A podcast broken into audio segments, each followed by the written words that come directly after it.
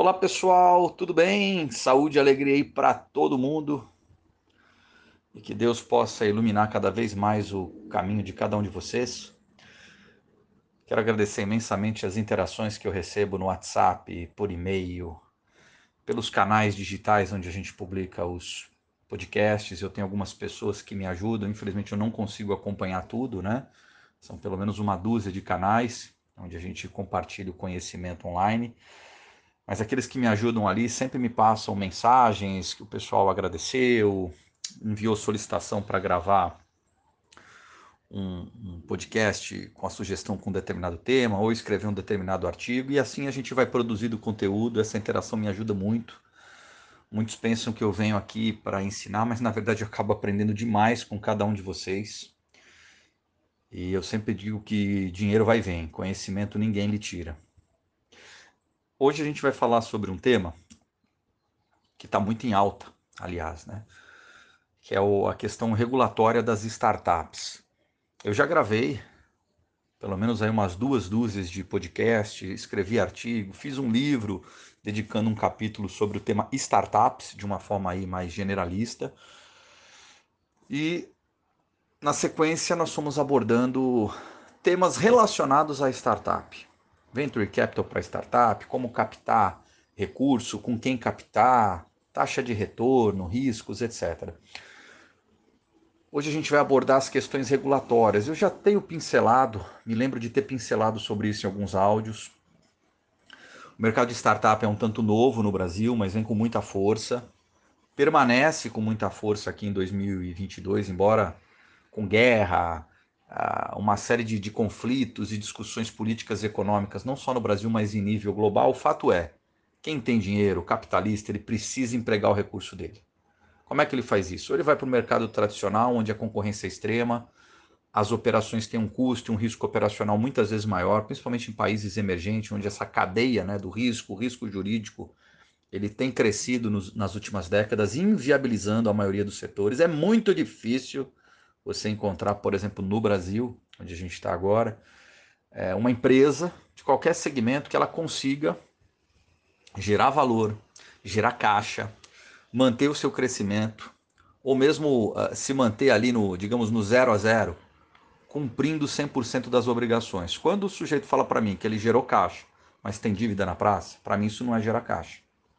Só que isso está tão dentro da cultura nacional que o indivíduo na cabeça dele, ah, eu vou pagar esse imposto ano que vem, então hoje eu gero caixa. Cara, não funciona. Você só está empurrando para frente o teu problema. Então o investidor ele tem essa alternativa. Ele tem o, o mercado aí de bolsa de valores. A bolsa no Brasil, por exemplo, tem batido recordes. Por mais que tenha tido baixa atrás de baixa, empresas derretendo todos os segmentos, é só você fazer uma pesquisa o, o, número de investidores cresceu exponencialmente. Quem tem dinheiro precisa aplicar, senão a inflação come. É fato. Então tem muito dinheiro na praça e a startup passou a ser uma, uma alternativa. E nos países emergentes, existe a possibilidade, se o indivíduo acerta o pé, ele coloca o dinheiro na startup certa, com as pessoas certas, a chance daquilo gerar uma, uma taxa de retorno absurda. Como a gente viu, centenas de cases em vários países, não só nos Estados Unidos, que é uma referência para nós aqui do continente americano, mas em várias regiões a taxa de retorno é exponencial. Basta ele acertar uma. É difícil acertar muito, muito. É muito difícil acertar o pé numa startup. Ah, por quê, professor? Existem uma série de razões. Para mim, o principal é o capital humano. Uma vez me perguntaram, poxa, qual é a principal diferença do teu negócio? Quando a gente começa e no momento da formação, a gente começa a reunir muita informação e aí a gente fala em competência tecnológica, inovação daqui, disrupção acolá. Eu acho que tudo isso é secundário. Para mim, qual é o principal diferencial? Eu não desisto. E consegui agregar, depois de uma década, pessoas que têm essa mesma vocação. Eu não desisto. E as pessoas que estão comigo não têm, não. Então isso traz uma segurança para o investidor, sabendo que não tem bebê chorão, que tem gente madura na parada, muito diferente em relação ao que a gente tem visto por aí. E entrando, como vocês perceberam, é um tema muito longo e eu acabei me desviando da questão regulatória. Eu tenho falado ao longo desses anos que quando você trabalha uma startup que envolve ali uma plataforma. Essa plataforma é um triângulo. O usuário e o prestador de serviço, um Uber, um iFood. É inevitável que você enfrente questões regulatórias.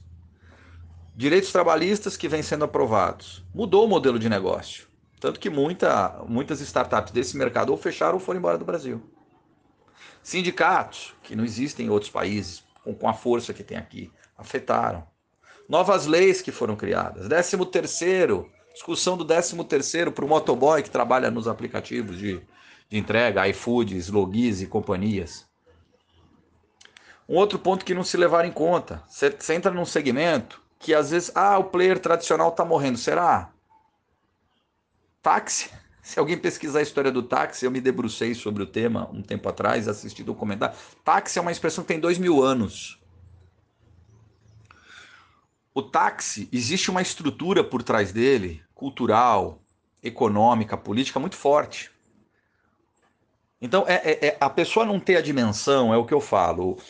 É, uma outra vantagem que eu vejo é o seguinte: aqui a gente estuda, pesquisa, gera o conhecimento e o discernimento para agir.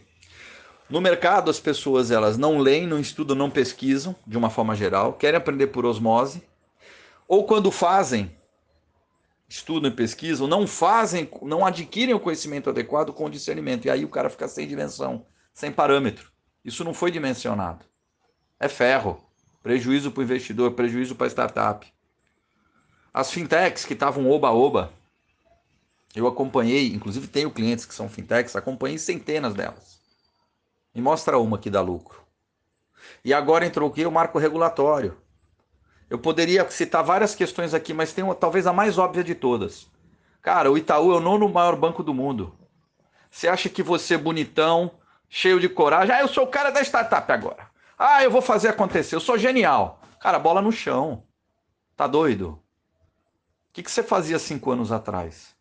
E 10 anos atrás? E 20 anos atrás? De onde você veio? Como é que você acha que você vai enfrentar o Itaú?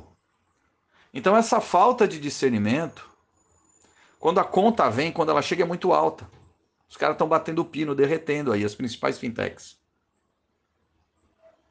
Eu, para mim, eu sempre busquei o discernimento e buscar pessoas para trabalhar que tivessem essa visão onde pudesse ser criado um vão em relação a qualquer concorrência, buscando o mercado sem concorrência. Por que, que eu vou enfrentar o cara de frente se eu posso ir por um caminho diferente? Como é que eu vou enfrentar politicamente? Não vou nem falar economicamente, politicamente o não é o maior banco do mundo, capilarizado com uma influência global. Sabe, é uma insanidade. Ah, mas está fechando não sei quantas mil agências, mas ele continua sendo uma potência. Ele, Bradesco e tantos outros. Talvez o exemplo de fintech seja o mais fácil da gente acompanhar isso. No, no, meu mercado, no mercado de tecnologia, eu, em vários livros eu citei a questão, cara, como é que eu vou ser uma empresa de software? Tem centenas de milhares de empresas de software. Onde você olha, tem empresa de software. Qual a diferença de um ou outro? Tamanho? O custo operacional? Mas o, o conceito e a indústria, quando eu falo indústria, né, é o, o segmento, ele está super disputado com uma margem de lucro cada vez menor e um risco crescente. É muito melhor você fazer uma coisa que ninguém conhece e que ninguém mais faz do que bater cabeça enfrentando os outros. Ah, tá, aí eu vou produzir. Vamos supor que eu tenha êxito. Quando eu tiver êxito, como é que eu vou enfrentar politicamente? Como é que eu vou enfrentar financeiramente uma, uma Microsoft? Ou ficou oito anos tendo prejuízo em software e continua de pé. Entende? Então, essa questão do oba-oba de ideia quando eu leio uma notícia que hoje buscam, preferem o camelo do que o unicórnio, bom, para mim o unicórnio sempre foi aquele bicho voador que não existe. Alguém já viu um unicórnio? Qual é o símbolo de, de, de, de como é que eu posso dizer? De realismo, você pensar num unicórnio. Só se o sujeito tiver com um psicotrópico na cabeça. Hoje se fala em camelo. Pô, camelo todo mundo conhece. Aquele bicho que atravessa o deserto sem parar. O quanto de dor ele aguenta. O ponto é esse. O quanto de dor o capital humano da, da, da startup está disposto a suportar. Não é aquela dor de ser mandado embora, de ficar devendo no banco, do funcionário botar uma ação trabalho, isso é besteira. Isso aí são pequenas situações. A dor que eu falo é aquela pesada. Então, essa questão regulatória, se ela não for bem entendida e mais. Ah, mas como é que eu vou prever? Cara, é discernimento. Eu nunca investiria numa fintech, porque eu sabia que eu ia bater de frente com o Itaú de um jeito ou de outro. Entende? Então, essa questão regulatória, ela era inevitável, do meu ponto de vista. Ela vai exigir cada vez mais e exigir cada vez mais de empresas que sequer conseguiram o seu espaço ao sol. Uma coisa, amigo, para você que está ouvindo, é você ter uma startup que sai no jornal uma foto que ela recebeu um bilhão de aporte, que agora ela vale 2 bi. A outra coisa é ela fazer uma coisa maior, ela gerar resultado com isso na sociedade, para o usuário, que está cada vez mais exigente, e para o investidor, para o sócio do negócio. Infelizmente, a gente vê muito mais marketing do que consistência. A gente vê um marketing excessivo. Ah, aparece, aparece. Não é difícil você ver. Olha, aquela startup que recebeu, hoje ela vale 10 vezes mais. Ela mudou um núcleo da sociedade a tal ponto que ela foi convidada para trabalhar em outros países. Você já viu uma notícia assim de uma startup? Difícil encontrar, né? Falando no padrão Brasil. Eu nunca vi. Você vê muito oba-oba. Ah, o fulano de tal saiu do pegou o dinheiro no fundo e vai acontecer. Cara, bola no chão. Pegar dinheiro é uma coisa, fazer um resultado, um algo maior com ele, para quem quer que seja, é completamente diferente. A questão regulatória, ela não foi pensada porque as pessoas não estavam talvez mais preocupadas em aparecer, em captar, em sair num jornal, do que entregar o resultado na ponta para quem quer que seja. Isso vai aumentar? Vai. Essas startups de saúde é outro exemplo.